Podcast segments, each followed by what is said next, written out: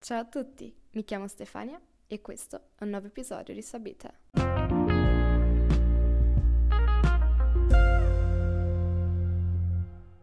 Buon primo febbraio a tutti quanti, il primo mese del 2020 è già passato, è praticamente volato.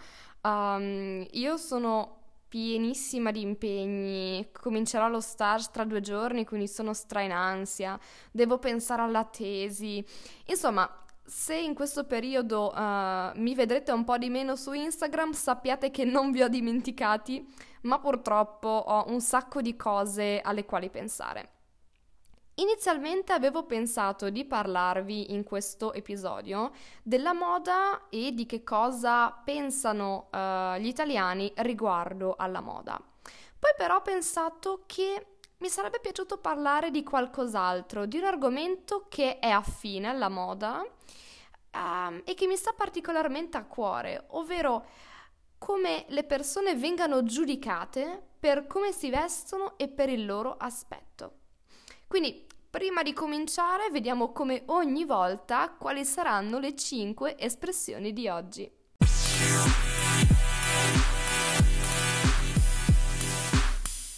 Dunque, se si parla di pregiudizi non si può non parlare di discriminazione, che sarà la nostra parola numero uno. Eh, successivamente troviamo conformarsi, abiti firmati, visto che parliamo anche di vestiti, di indumenti. L'espressione molto interessante fare di tutta l'erba un fascio. E infine un verbo molto bello, ci vuole, ci vuole un verbo che ci comunichi qualcosa di bello, un bel sentimento, ovvero ammirare. Vi auguro un buon ascolto.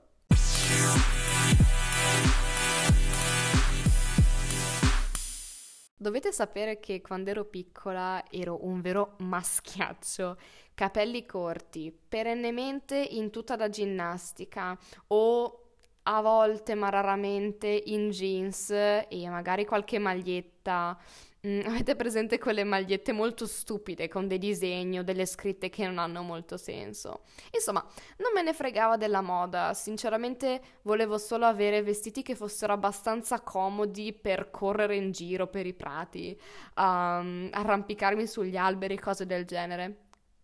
Sembro molto Heidi, però effettivamente un po' ci somigliavo. E la situazione non è cambiata fino a quando non sono arrivata alle superiori pieno periodo di adolescenza e mm, sapete tutti, lo avete provato, lo state provando, l'adolescenza è il periodo dei problemi e dei grandi cambiamenti.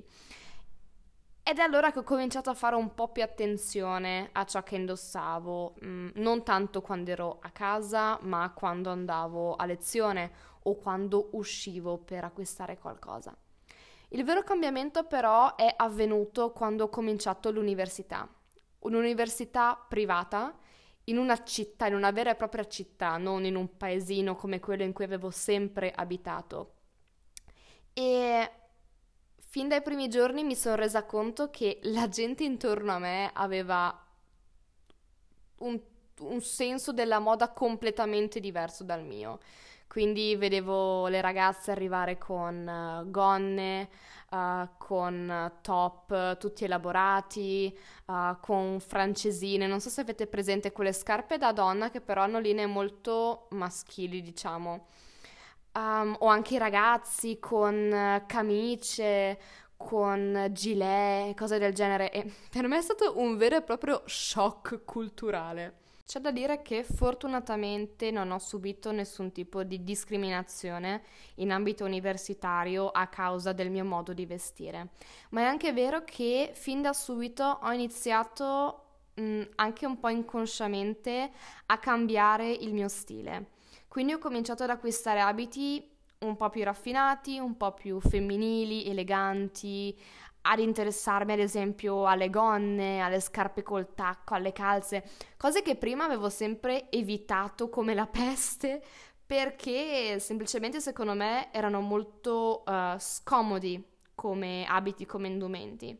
Devo ammettere che inizialmente mi sono comportata così solo perché volevo adeguarmi, uh, conformarmi, adattarmi all'ambiente in cui mi trovavo è una cosa che tendo a fare molto spesso, cioè mh, mm, cerco di adattarmi il prima possibile alla situazione, al luogo in cui mi trovo.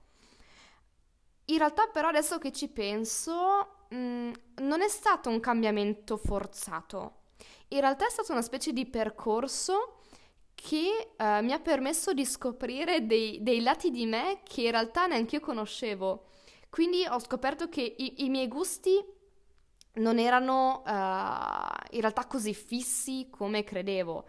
Pensavo alle superiori che non avrei mai e poi mai uh, indossato una gonna in vita mia e invece adesso le adoro. Quindi ecco, è stato un po' un percorso alla riscoperta di me stessa e adesso diciamo, sono convinta del fatto che nulla sia effettivamente fisso uh, nella nostra personalità, nei nostri gusti, nelle nostre passioni.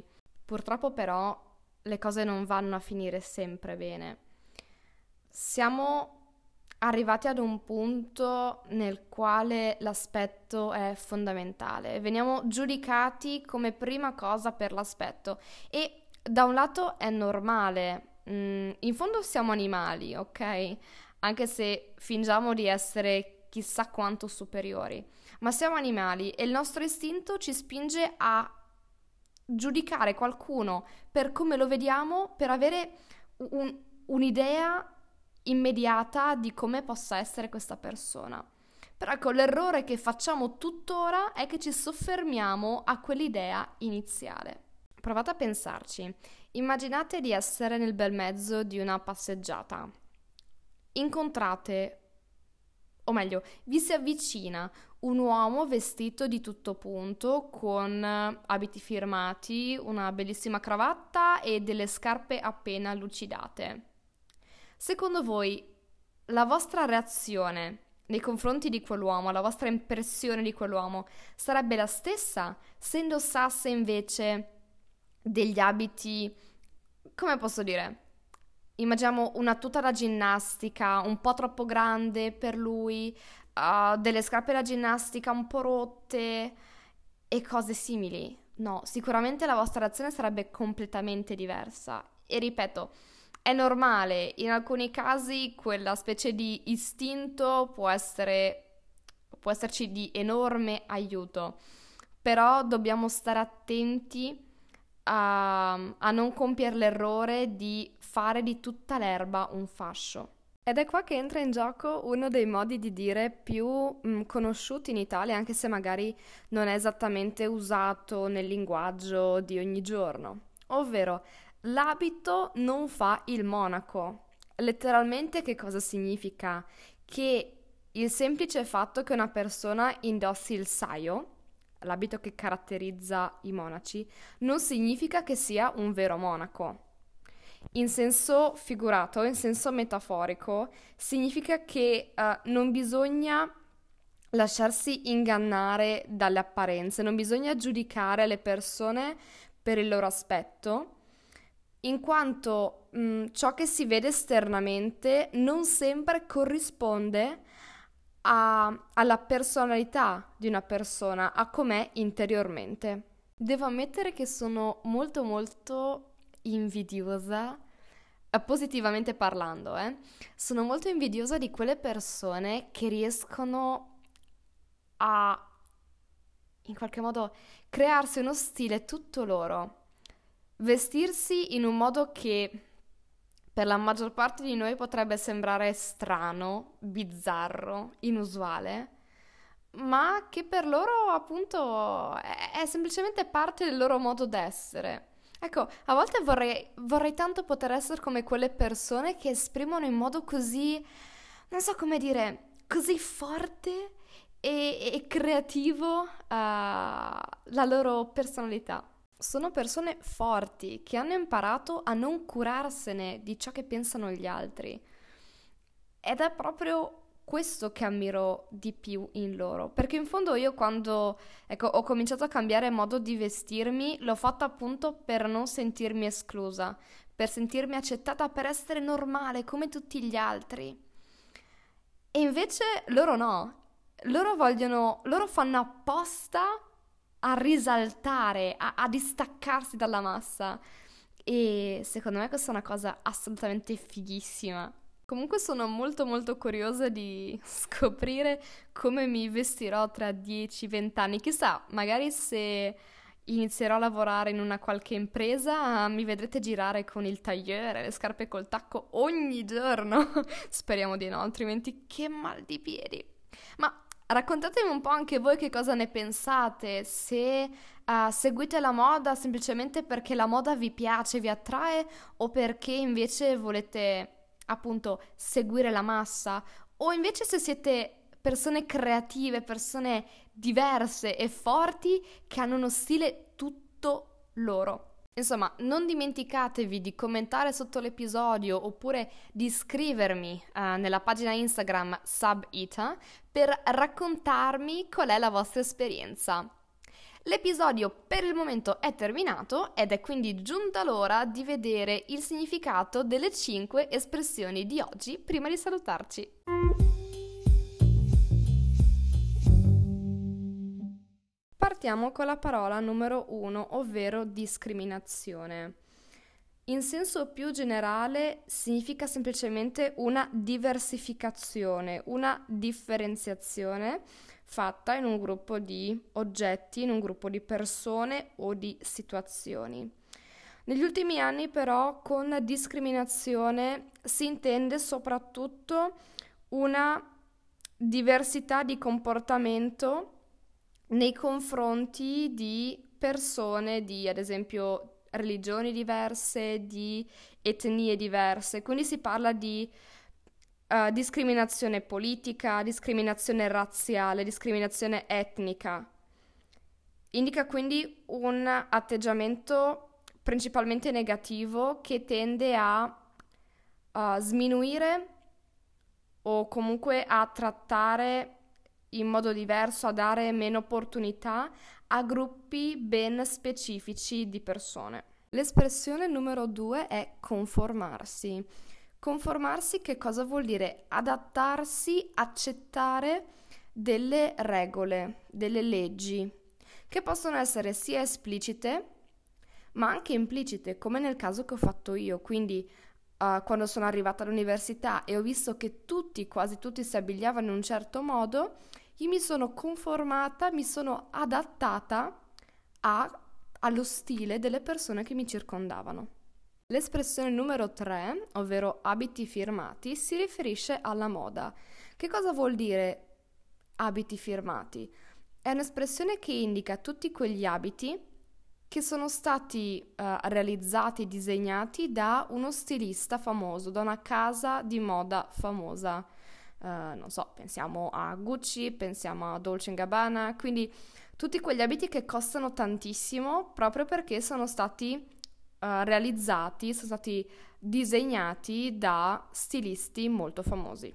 Un sinonimo molto carino di abiti firmati è abiti griffati. Ha lo stesso identico significato, um, forse è usato un po' di meno nel linguaggio comune ed è una parola un po' più ricercata.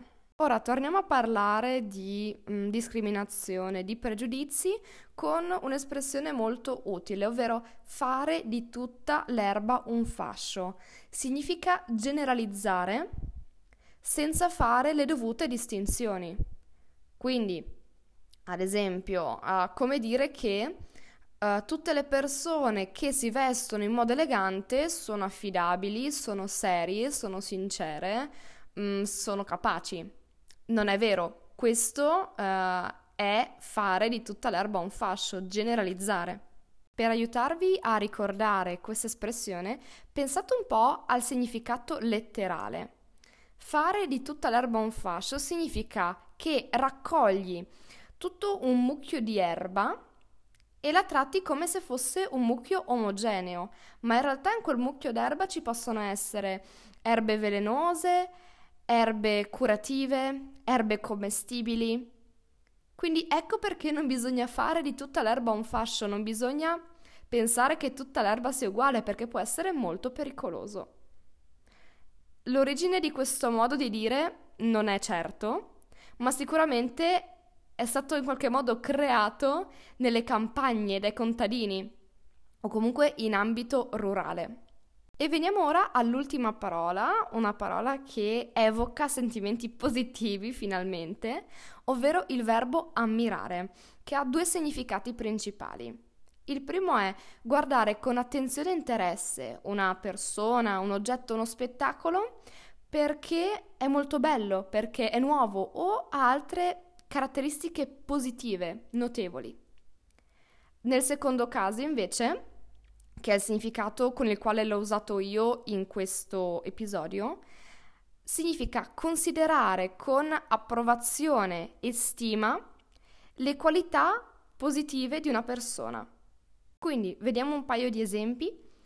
Uh, per il primo significato potremmo dire sto ammirando questo bellissimo panorama. Per la seconda definizione invece potremmo dire non sai quanto ammiro la tua forza d'animo, oppure non sai quanto ti ammiro per la tua pazienza. E con quest'ultima definizione abbiamo concluso l'episodio di oggi. Spero che vi sia piaciuto. Uh, se sì, fatemelo sapere in qualche modo. Noi ci risentiamo l'11 febbraio. Mi raccomando, non mancate e statemi bene. Ciao ciao! You know, man.